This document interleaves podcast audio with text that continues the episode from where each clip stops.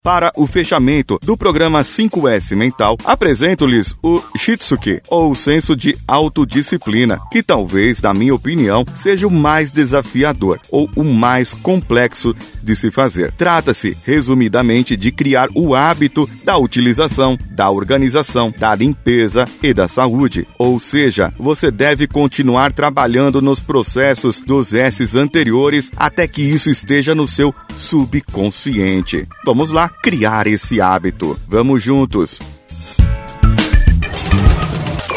Coachcast Brasil apresenta Drops Coachcast, o seu drop semanal de motivação. Aqui você ouve não só o que quer ouvir, mas o que você precisa ouvir e de uma maneira que nunca ouviu antes. Com Paulinho Siqueira.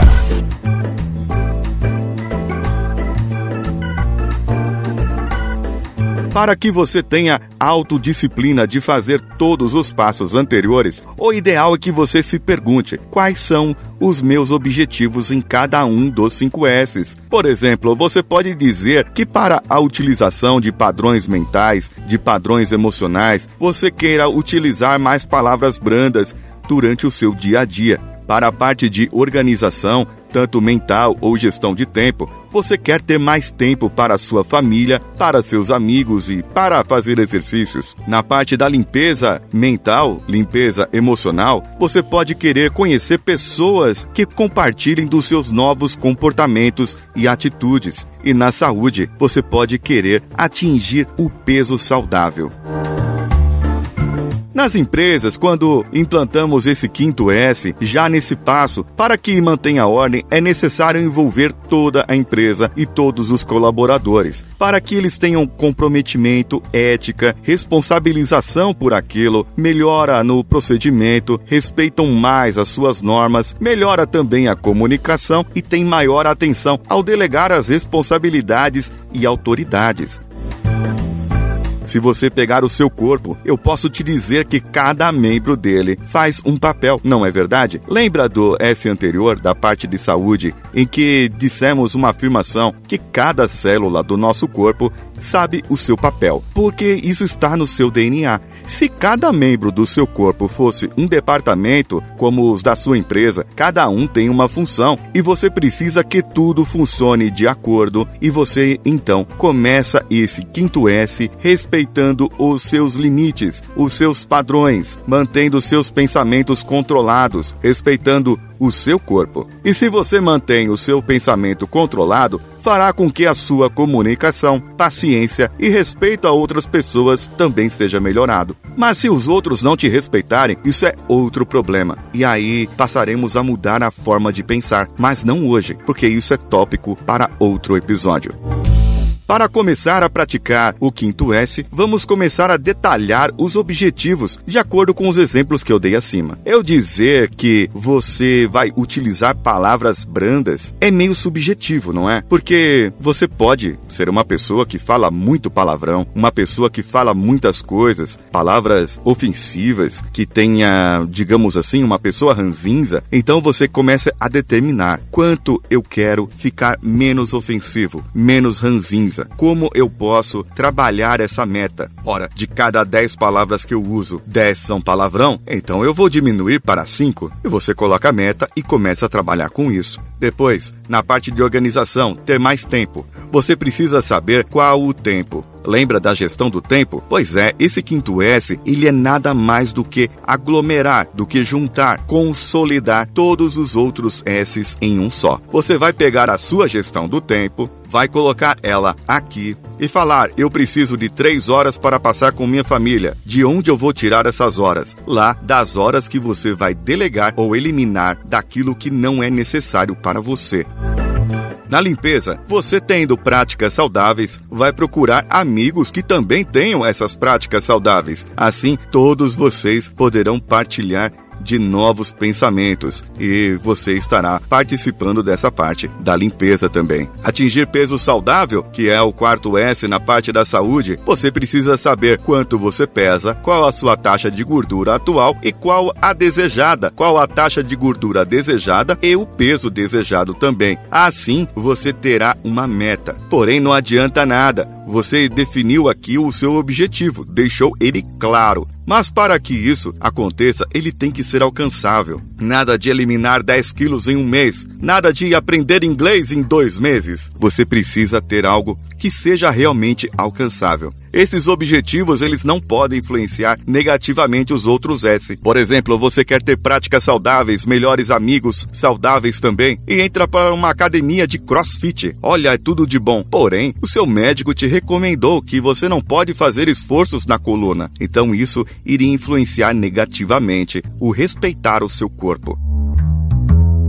Você deve definir o que quer realmente. E dois pontos aqui para fechar essa parte. Primeiro, estar disposto a mudar. E segundo, seguir na mudança do seu hábito. Ao você trabalhar os dois primeiros S's, podemos organizar e utilizar crenças fortalecedoras ao invés das limitantes, como padrões de pensamento que podem lhe levar a outro patamar. Sim, eu estou falando de pensar positivo, mas de uma maneira que transcenda o autoajuda que muitos criticam. Você deve acreditar que é capaz, mas deve também agir e demonstrar que é capaz com os seus resultados. Eu sempre digo que acreditar não basta, precisamos sim de ações. Quando se faz isso, você diferencia o que é fantasia do que é realmente pensar positivo. Por exemplo, eu tenho 20 anos de idade, sem profissão e formação, me olho no espelho todos os dias e digo: Você é o presidente do Facebook. Isso é fantasia, para não dizer loucura. Agora pensar, daqui a 10 anos, você será o mais jovem executivo a assumir a presidência de uma multinacional. Pode parecer desafiador, realmente é, mas não é impossível. E esse pensamento, aliado às ações necessárias para que isso se torne realidade, é o que fará a diferença entre fantasia e realidade. Ao colocar no papel seu objetivo ou objetivos, você começa a transformar em ações. Ações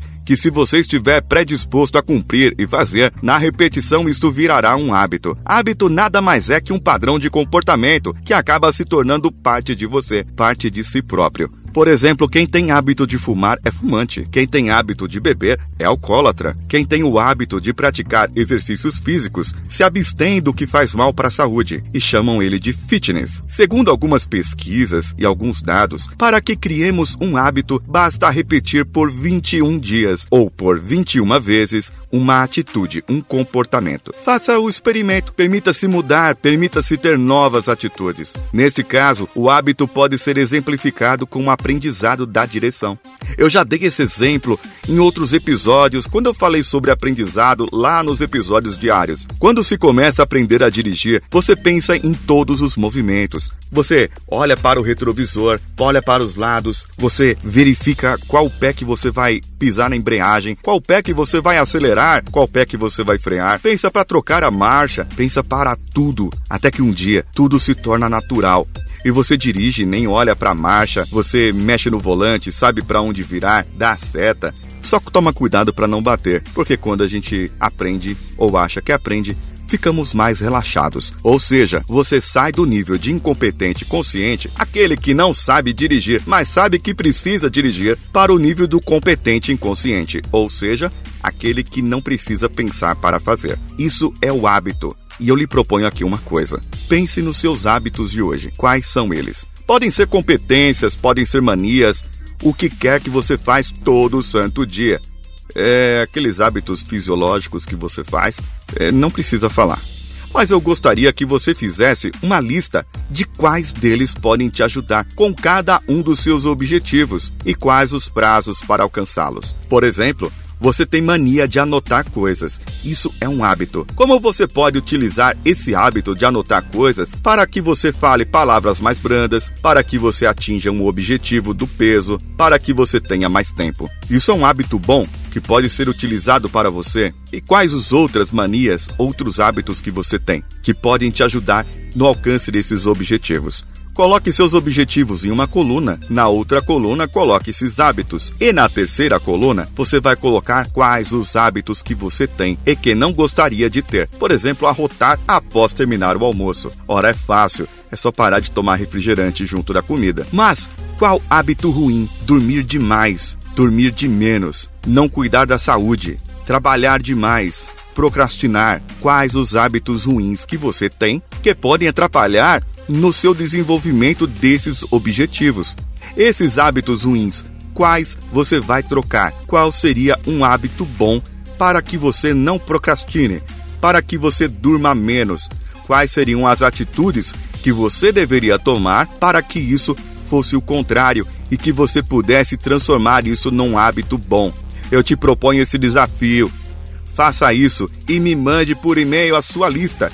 Me mande por e-mail e eu vou ter o prazer de compartilhar com você para que você possa ter novas ideias para crescer e mudar. Uma das maneiras de você fazer isso é estabelecer pequenas metas complementares para cada objetivo seu. Assim, em cada uma, você poderá treinar cada novo comportamento, que virarão novos hábitos na sua vida, bons de preferência. É assim você poderá cumprir o que Mahatma Gandhi disse: as nossas crenças se transformam em pensamentos, nossos pensamentos se transformam em palavras, nossas palavras se transformam em ações, nossas ações se transformam em hábitos, os nossos hábitos se transformam em valores e os nossos valores se transformam em destino.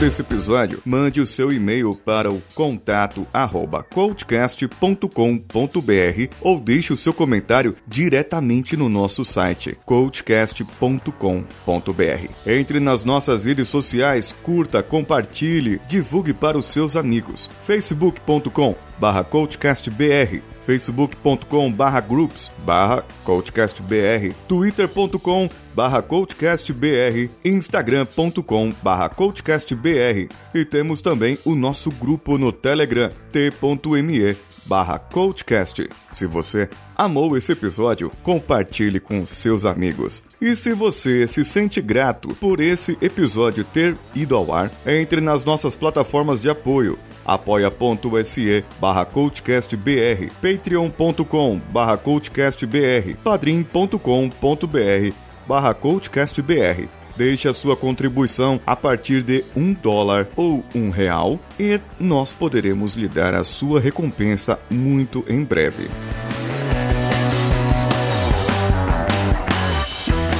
Você ouviu a programação de férias coletivas do Coachcast Brasil. Eu sou Paulinho Siqueira.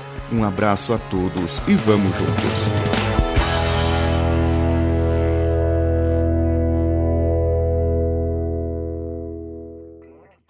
Você ouviu mais um episódio editado por Danilo Pastor, Produções de Podcasts.